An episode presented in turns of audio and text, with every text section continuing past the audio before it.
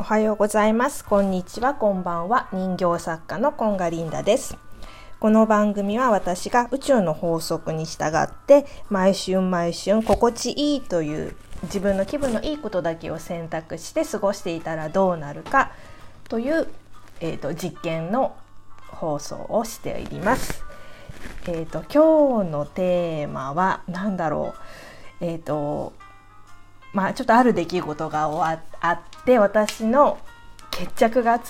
分的に決着がついたよっていうただの報告なんですけど、私1年ちょっとぐらい前に半年ぐらい親戚のお店でアルバイトというかパートで週に2回働きに行ってたんですね。で、親戚っていうかいとこなんですけど、いとこ私の1個上の女のいとこで、その子がお嫁に行った先が、会社を地元でこう運営しているような小さな会社なんですけど、そこで会社をやってて、その事務の手伝いが必要だっていうことで、私もちょっと仕入れとかのねお金も欲しかったから、ちょうどいいって言って働きに行ったんですよ。でだけど、年にね数回ぐらいあって、すごい楽しく、年も近いから一つ違いだから楽しくこうワイワイやってるような仲だったんだけど、いざ一緒にじゃあ働こうってなると、すごいなんか私に対しての当たりがもう初日からなんとなく変な感じがあって、でなんか疎外感みたいな、その会社での疎外感みたいなのもすごい感じたし、あれなんでこれのこと私に言ってくれないんだろうみたいなこともあったわけで、私はねなんか人の悪口を言っちゃいけないっていう風に思ってこう生きてきたわけね今まで。だけどましてやさ、なんか人を雇ってる側の人が部下の悪口とかをこうみんなの前で言ったりするっていうのが私にはどうしてもちょっと嫌だったんだけど、なんかそういうシーンとかもあって、で私HSP だから、人が機嫌が悪いとか悪口を言ってるっていう状況が本当に居心地が悪くて苦しいのね。でなんか本当に嫌だなって思ってて、でだけどなんか親戚だし、今更辞めたいっていうのもなかなか言いづらいなとか思ってて、本当なんかトイレに行ってはーってもう本当深呼吸してっていう。でその会社にね向かう時も毎日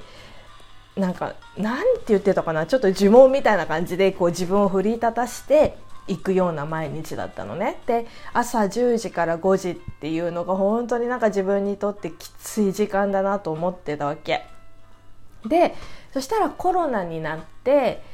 1年前とかはさ、ちょうどもうみんな本気で自粛しましょうみたいな、会社もじゃあデスクワークでみたいになった時に、そこの会社もじゃあ週1回ぐらいにしましょうとかそういう感じになったわけね。でそのタイミングを見計らって、私 LINE でもうちょっといいタイミングだからもうやめるねって言ったわけ。なんかほら仕事もさちょっと減ってくるだろうしっていう風に考えて、この先どうなるか分かんないみたいなさ、1年前ってちょっとそういう感じあったでしょ。この先もう人類はどうなっちゃうのみたいな感じの時だったから、ちょうどいいやと思って、そうでしかもさやめますっていうのを LINE で済ませちゃったわけ。なんか今時の感じでさ、親戚だからさ、うちの親とかもあれどうしたの、なんかちょっと辛く当たられたんじゃないのみたいな感じのこと言ってたけど、そんなことないよみたいな感じでごまかしてたのね。だけど実際はそうだったわけ。私は本当精神的に辛くってあれだったのね。で本来ならさ、別に仲良くもうやめますっていう風に言ったんだったら、多分コロナが落ち着いた時点で挨拶とか行けたわけなんだけど、それも行かなかったってことはやっぱり行きたくなかったし会いたくなかったんだよね。でだけど、親戚、近い親戚だからいずれどっかのタイミングで会うなって、ここ数年のうちに会うなとは思ってたわけ。それがおそらく誰かが亡くなったとかっていうさ、お葬式の場面で会うんだろうなっていうふうには思ってたわけね。でそしたら先日ちょっと、親戚の一人が倒れて病院にみんなで行こうって行きますってなった時に、ここで会うタイミングが来たかと思って、だけど私は毅然とした何でもなかった風にいいよって思ってたわけで彼女はちょっと遅れて病院に着いたんだけど、その時にやっぱりちょっと最初はね目も合わせられないし話もできなかったんだけど、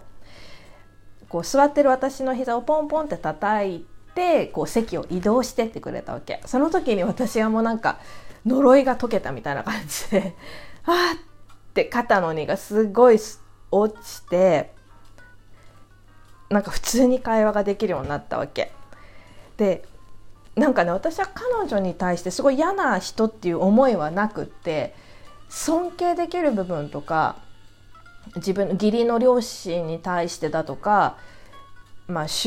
旦那さんに対しての接し方だとかお客さんに対しての接し方だとか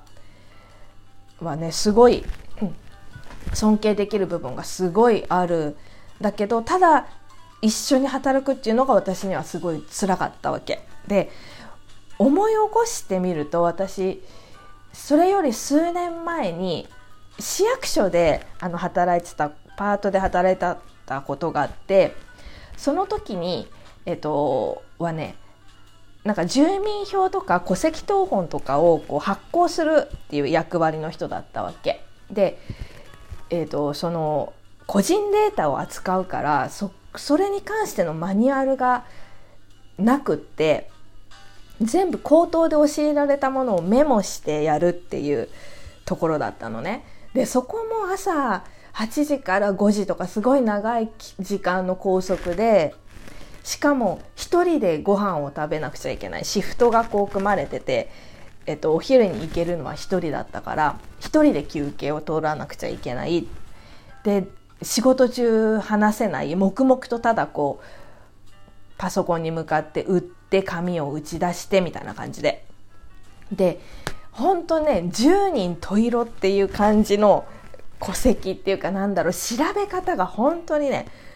もう10人いたら10通りぐらいの調べ方をして発行しないといけないみたいな、本当にで間違っちゃいけないからいつも気が張ってたわけね。でそこも女の人の上司ってわけじゃないんだけど教えてくれる人が女の人で、本当に居心地が悪くてもう苦しいって感じだったわけで、なんか研修期間を経てじゃあ働きますって本職なんて言うんだろう、本登録になりますっていうタイミングで私はねその時も辞めますって言って辞めたのね。で結構ねやっぱ続かなくって、そのタイミングで辞める人が多くってで、電話する時もすごい勇気がいったんだけど本当に苦しくって毎朝本当に嫌だったわけで、もう自分でも不思議なんだけど子供みたいにもう泣きじゃくりながらやめますってやめたいんですっつって本当にごめんなさい、こんな子供みたいに泣いて本当にすいませんみたいな感じでやめたのね。本当になんかね勝手に涙が出てきちゃってこうもうみたいな OS みたいな感じでやめますって言って、でもこれ本当に魂の叫びだったんじゃないかなって思うんだけど、で考えてみたら私一番初めに入った職場も女の上司で本当に毎日が嫌だったわけ。なんかヒステリックだしいつもね窮屈な感じだったのね。でそこはなんかちょっと訳あってやめたんだけど、なんか私はとことん女の人の下では働けないんだっていうのを今回思って、で私のビジネス塾では、困ったらセブンイレブンみたいなね、お金に困ったらセブンイレブンで働けばいいじゃないみたいな感じなんだけど、私はもう本当人の下では働けないんだなっていうのを痛感していて、もう何が何でも本当自分ビジネスで頑張っていかなきゃなっていうふうに思っています。なんか話がそれちゃったけど、そう、そんな感じの報告でした何の報告だよって感じだね。そう、でもなんかね、その最近親戚とのわだかまりっていうかはすごいすっきり取れたなと思って、もう戦いは終わったのかなと思ってます。そう、それまでね1年も経ってるのに何度もね、なんか嫌な思い出のシーンが蘇ってたわけで、やっとここでもうなんかそういうのは全部なくなって、ほんとすっきりしたなというふうに思っててね。皆さんもなんかこうわだかまりとかっていつかはこう超えなくちゃいけない時が来るのかもしれないけど、意外と普通にすんなりと終わるものです。怖がらなくても大丈夫じゃないかなって思います。では最後まで聞いてくださってありがとうございました。では。